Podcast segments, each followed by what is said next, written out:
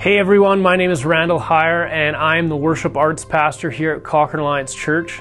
We are so glad that you've come to check out the latest sermon, and we pray that you are encouraged, challenged, and ultimately that you are drawn closer to Jesus. Enjoy. Uh, today we continue our series, Encountering God, and currently we're looking at the life of Joseph. The year was 1965, and John Wimber had just taken his life's work to the garbage dump. Uh, he was an accomplished um, musician, an accomplished writer, and arranger.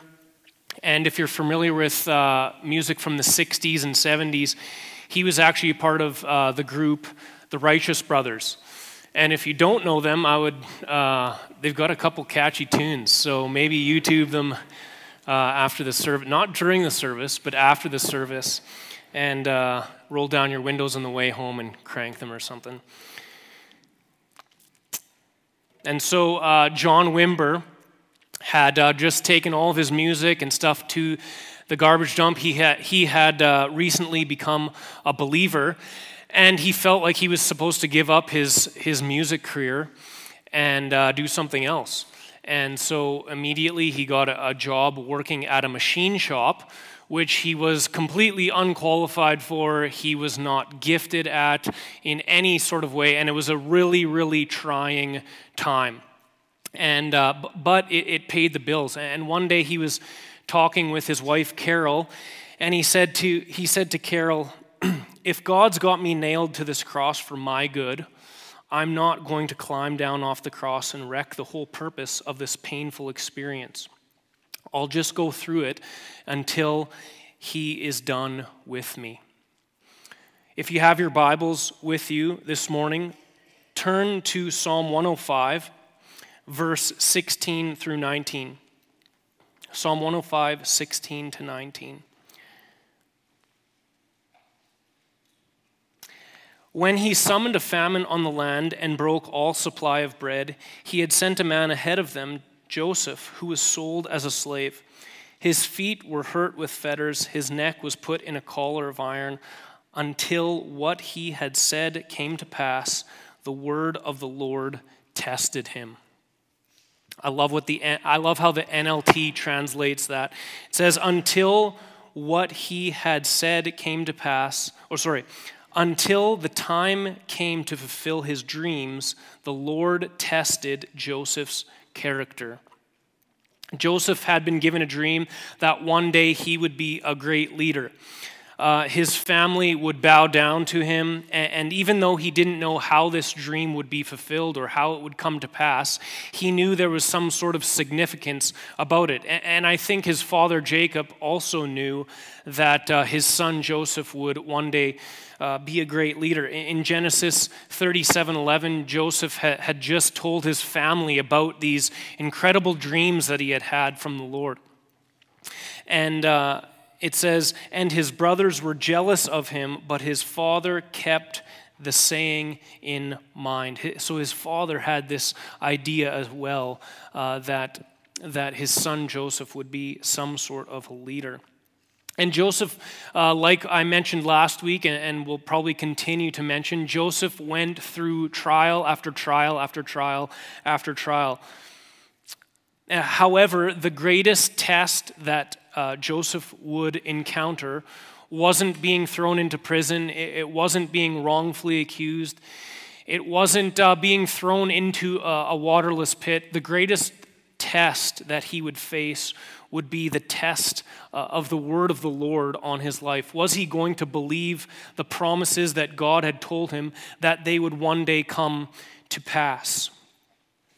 So often, uh, we ourselves ha- have been given dreams, uh, have been given visions, or, or uh, just a calling that we feel is from God. Maybe someone has a dream of uh, starting a business and uh, giving millions of dollars to uh, a missions movement. Or maybe you have a desire to become a doctor and you've got to go through 10 plus years of grueling uh, school to, to uh, enter into the medical field and use uh, what God's given you for um, His glory. But there's years where you go through uh, um, uh, just a process of, of what might seem like the opposite direction. Has anyone uh, had a dream and, uh, you, you want to go uh, accomplish that dream, but every direction that the Lord takes you in is the exact opposite? Anyone? Okay, one person. Okay. I guess I'm a little weird. Um, day after day, week after week, month after month, and months turn into years, and you're going into the complete opposite direction that, uh, that you think you should be going.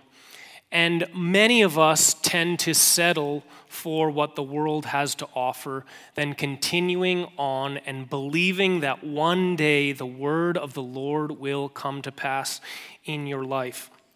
Joseph has this dream that he would one day be a, leader, that his family would be bowing down to him. And what happens? He's stripped and he's thrown into a pit. He's sold into slavery. He's falsely accused. He's shipped off to a foreign nation. He's forgotten in prison. God almost always takes us in what would seem like the opposite direction that, that the, uh, of, the, of the dream that he's given us. And this is to test us. The psalmist says, The word of the Lord tested Joseph's character. That leads me to two questions this morning. The first question is What is the role of trials in our life? About 10 years ago, uh, I went to a friend's birthday party, and there was a group of us sitting in the living room, and we were watching, uh, well, we were just chatting, and there on the TV was a, a game show.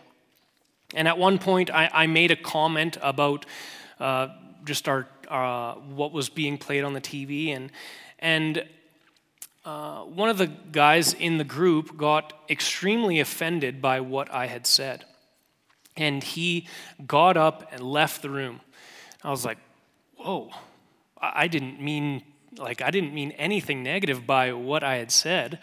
And uh, so I, I, a couple minutes later, I, I, walked out of the room, went after him, and uh, tried to make things right. I, I apologized to him. I said, hey, look, I wasn't trying to offend you, I wasn't trying to hurt you by what I said. Uh, please accept my apology. And, and he just wouldn't have it. He wouldn't accept my apology. And uh, I just had this pit in my stomach, and, and the rest of the birthday party, to be quite frank, was really awkward. And uh, we went home, and the whole drive home, I'm just like, stomach is turning and turning and turning.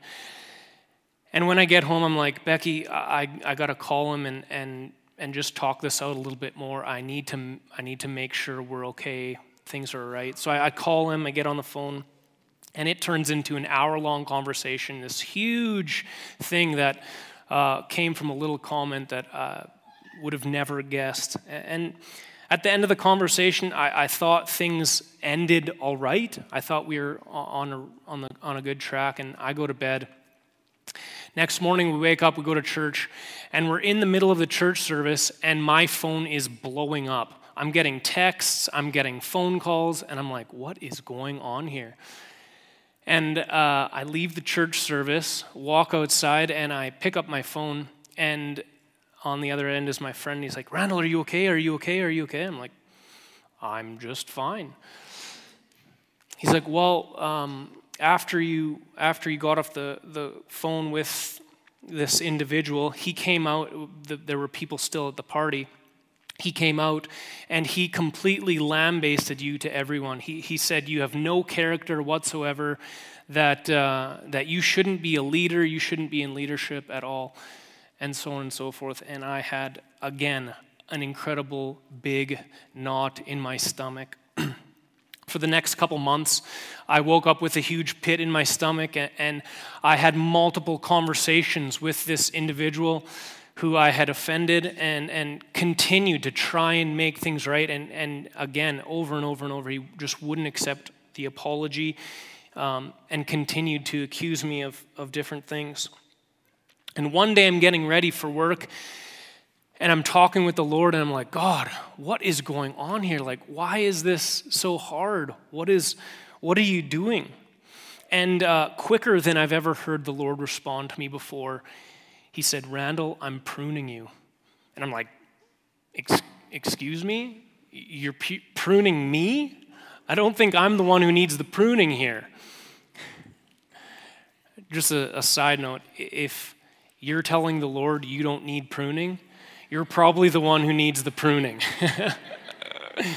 Can I get an amen?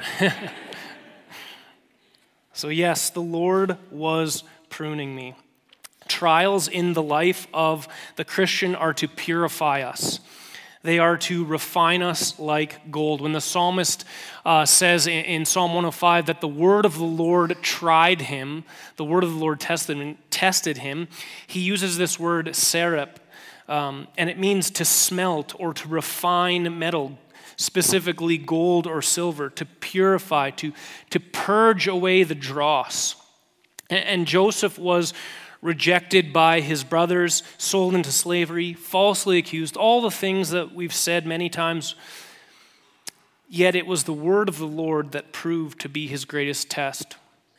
Would he believe that, uh, that one day the dreams would come to pass. These refining years that Joseph walked through proved the depth of his faith, and they proved his trust in God. Paul, Paul speaks of Abraham as well, who, who proved his trust in God. In Romans 4 18 to 21, it says this of Abraham In hope he believed against hope that he should become the father of many nations. Now, one second there. He was going to become the father of many nations. However, Abraham was 100 years old at this point, and his, Sarah, uh, his wife Sarah was barren. And so, uh, as he had been told, so shall your offspring be. He did not weaken in faith when he considered his own body, which was as good as dead, since he was a hundred years old, or when he considered the barrenness of Sarah's womb. No, unbelief made him waver concerning the promise of God, but he grew strong in his faith, and he gave as he gave glory to God, fully convinced that God was able to do what he had promised.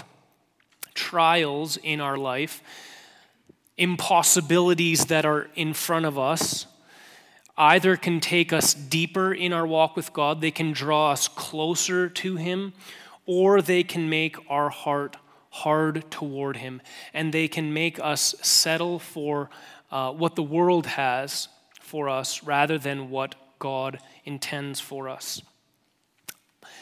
My oldest brother, Jeremy, uh, over the last five plus years, has been dealing with chronic uh, pain. From his waist up to his shoulders and into his neck, he has pain all the time. It feels like needles are going into his body, it feels like his arms and hands are on fire. And he is in incredible, excruciating pain all the time. There's no, uh, there's no reprieve from the pain. He's done every test known to man. He's worked with the Mayo Clinic in the United States. He's talked with doctors in Germany. He's done massage therapy. He's done acupuncture. He's done everything that you can think of. He's done every test known to man, and no doctor has an answer for him. He's on long term disability. He's on extremely high pain medication. Uh, so much so that if he tries to pull back on his medication, his body goes into shock and, and just does incredibly, uh, or just does incredible, uh, it, it increases the pain and he goes into shock. And it's just a really difficult uh, situation. There's really no light at the end of the tunnel other than um, one day being in the presence of Jesus and uh, or or experiencing a miracle on this side of heaven. And I want you to listen to my brother's testimony uh, from about a year ago uh, when he decided to um, be baptized. So take a listen. Hi, my name is Jeremy Heyer, and this is my story. I have a beautiful wife. Her name is Joelle, and two kids, Finley and Emmeline. I was born and raised in a Christian home.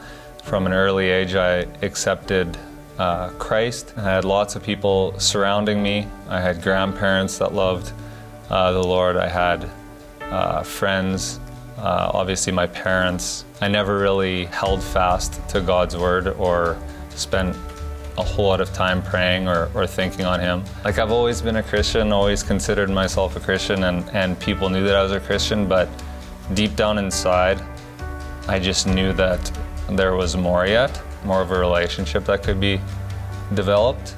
That took me kind of into my early 30s. It was actually um, a sermon that I had heard here at Emmanuel. Terry was preaching at the time and had just encouraged everyone uh, you know, how, it, how could our relationship with Jesus look different in six months from now? It just resonated with me. I don't know. I, I thought about it and I, and I felt like I needed to make a change. And so I did.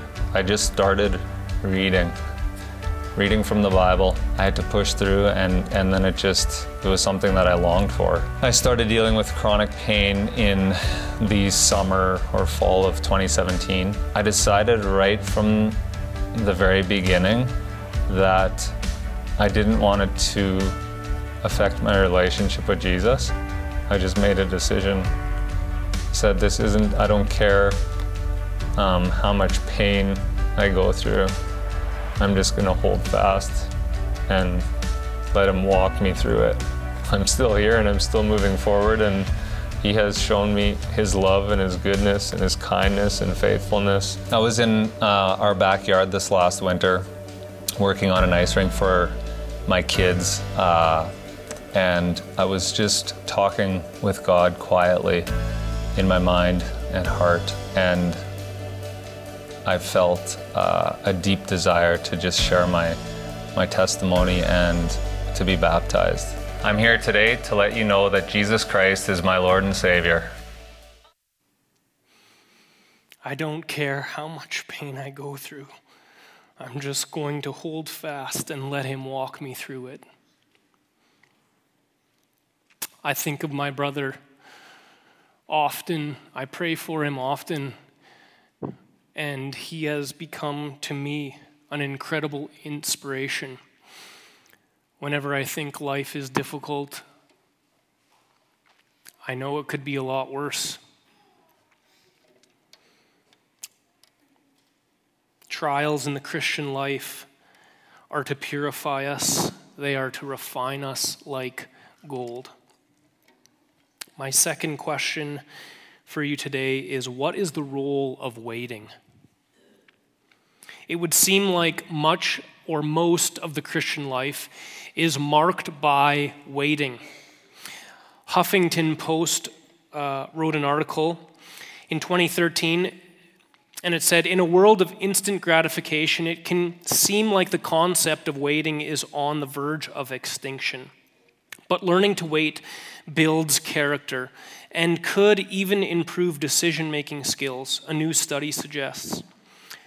Researchers from the University of Chicago Booth School of Business found that the act of waiting increases patience, and the patience seems to help people make smarter decisions about money. When people wait, it makes them place a higher value on what they're waiting for, and that higher value makes them more patient. Remember when Joseph was in prison and these two guys come to him with dreams the chief cupbearer and the chief baker.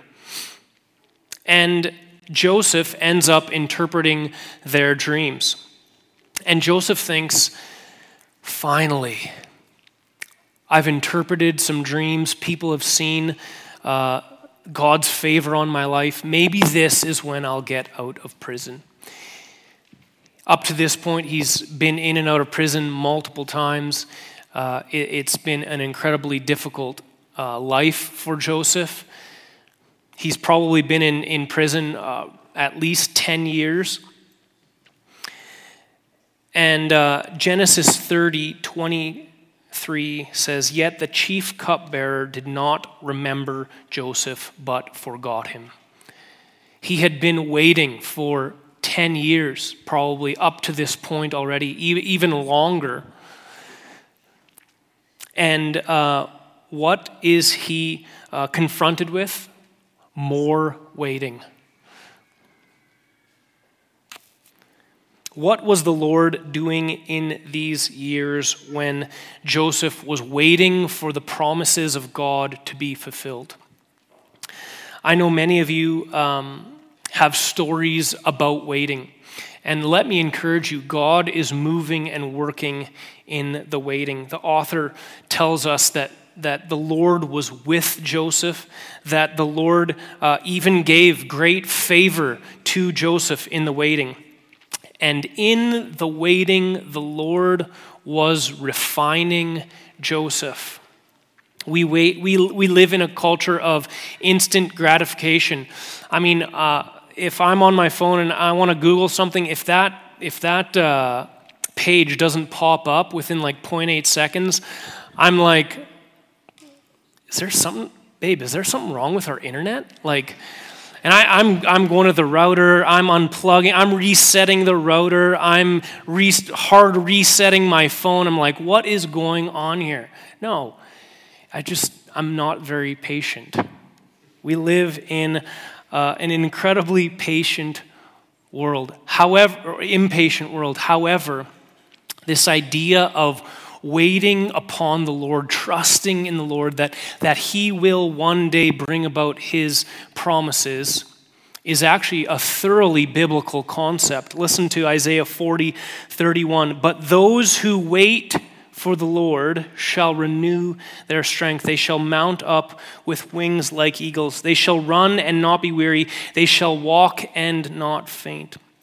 Psalm 40, verse 1 I waited patiently for the Lord. He inclined to me and heard my cry. Psalm 27 Wait for the Lord, be strong, and let your heart take courage. Wait for the Lord. Waiting is not passive. Often I think to myself, oh, I'm just going to wait. Guess I'm just going to wait and do nothing. No. Waiting is not passive. God, in the waiting, is drawing us to Himself. The ultimate goal of the waiting is that Jesus would become our only longing. Many of the, many of the Old Testament um, characters actually never saw the, the dreams that God had given, the promises that God had given, they actually never saw those being fulfilled. Yet they trusted that the Lord would work all of these things out. God in the waiting is aligning people and situations. God in the waiting is revealing our hearts, is uh, is testing our hearts. God, in the waiting, is producing in us the faith that will say, I will not back down from believing what you have promised. Listen to what Moses says about uh, the wilderness, the waiting, the trials. Deuteronomy 8 2. And, and you shall remember the whole day, sorry, and you shall remember the whole way that the Lord your God has led you these 40 years in the wilderness, that he might humble you, testing you to know what is in your heart, whether you would keep his commandments or not. Learning to wait, learning to trust, humbles us. It builds character in us. It builds perseverance and endurance in us. Undoubtedly, there is a, a clear relationship between endurance and waiting. Joseph's years in, prisons, in prison produced in him the foundation and depth of character that he would need to one day carry out the great responsibility of leadership that God had given him. And not only that, but he would need those years in prison that the Lord would be able to refine his heart, that the Lord would be able to work in him so that one day he could be reconciled with his brothers.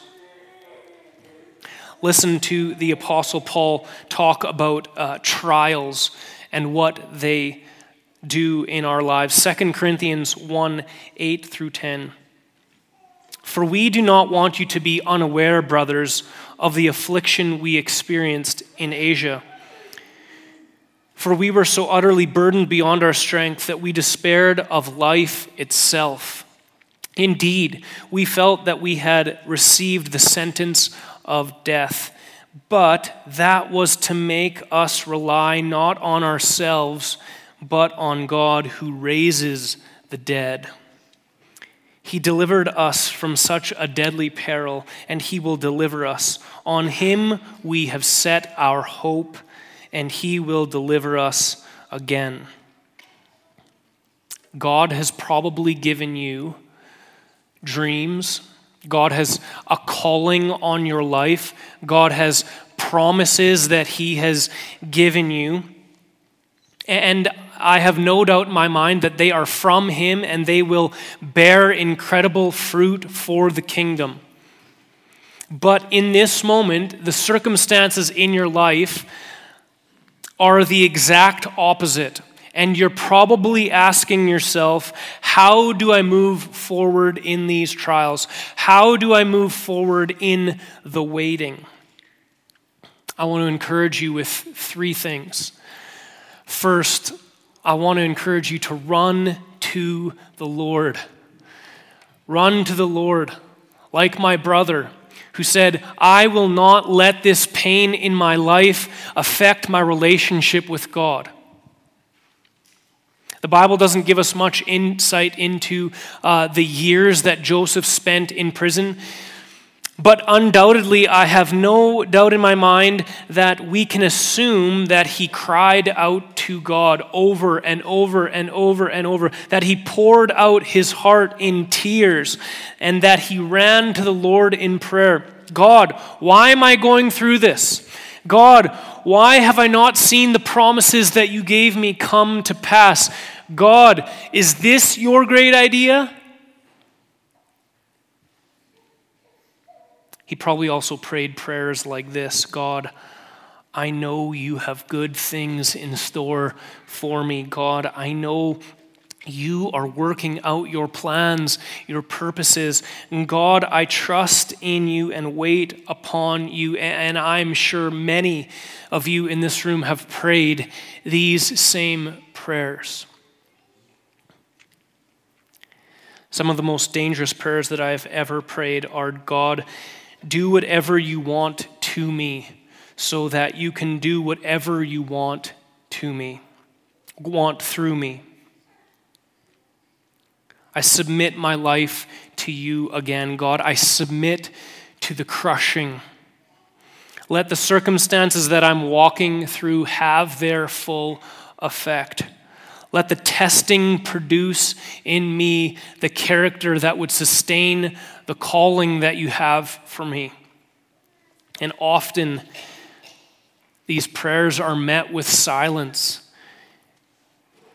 The silence that Joseph endured must have become deafening. John Lennox says this The question of the psalmist, How long, O Lord, must have been Joseph's constant companion. Secondly, I want to invite you to submit to the process. I can't tell you how many times I have fought the process, the, the, the trials uh, and difficulties, the, the seasons that the Lord has brought me through. I have fought them. I can't tell you how many times I've cried out and said, Really, God? This is your amazing plan? This is how you want to go about doing it? And he patiently and gently responds with, Yes, son, this is how I want to do it. Joseph, at one time, like all of us, resisted the process. He asked the chief cupbearer to remember him when the chief cupbearer was brought back into the, the court of Pharaoh. Joseph was like, Remember me. Remember me. When we submit to the crushing, when we submit to the testing, it produces the oil of anointing. It produces, uh, it produces in us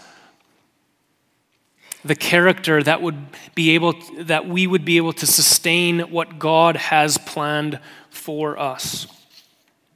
And lastly, and I'll call the, the worship band up at this time. Lastly, I want to encourage you know that God is in control. I know we, we talk about God being sovereign a lot, we talk about God being in control a lot. It's true. The entire time that Joseph was in prison, God was moving in his heart. God was orchestrating circumstances to fulfill the promises that uh, he had for that he'd given uh, to Joseph. And, and, like I said last week in Genesis 39, uh, this phrase, "the Lord was with Joseph," we see four times. The Lord was with Joseph.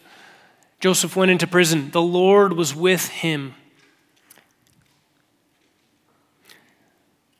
Again, so often we're, we're given these dreams or these passions or these callings, these desires, and we feel like they're supposed to come to pass tomorrow. We often think, well, if God said it, then it needs to happen now.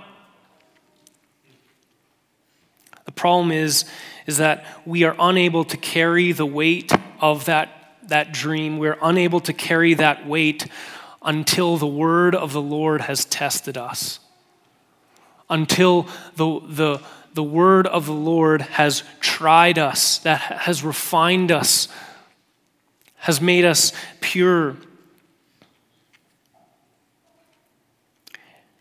James 1 2 to 4, we, we most of us know it well.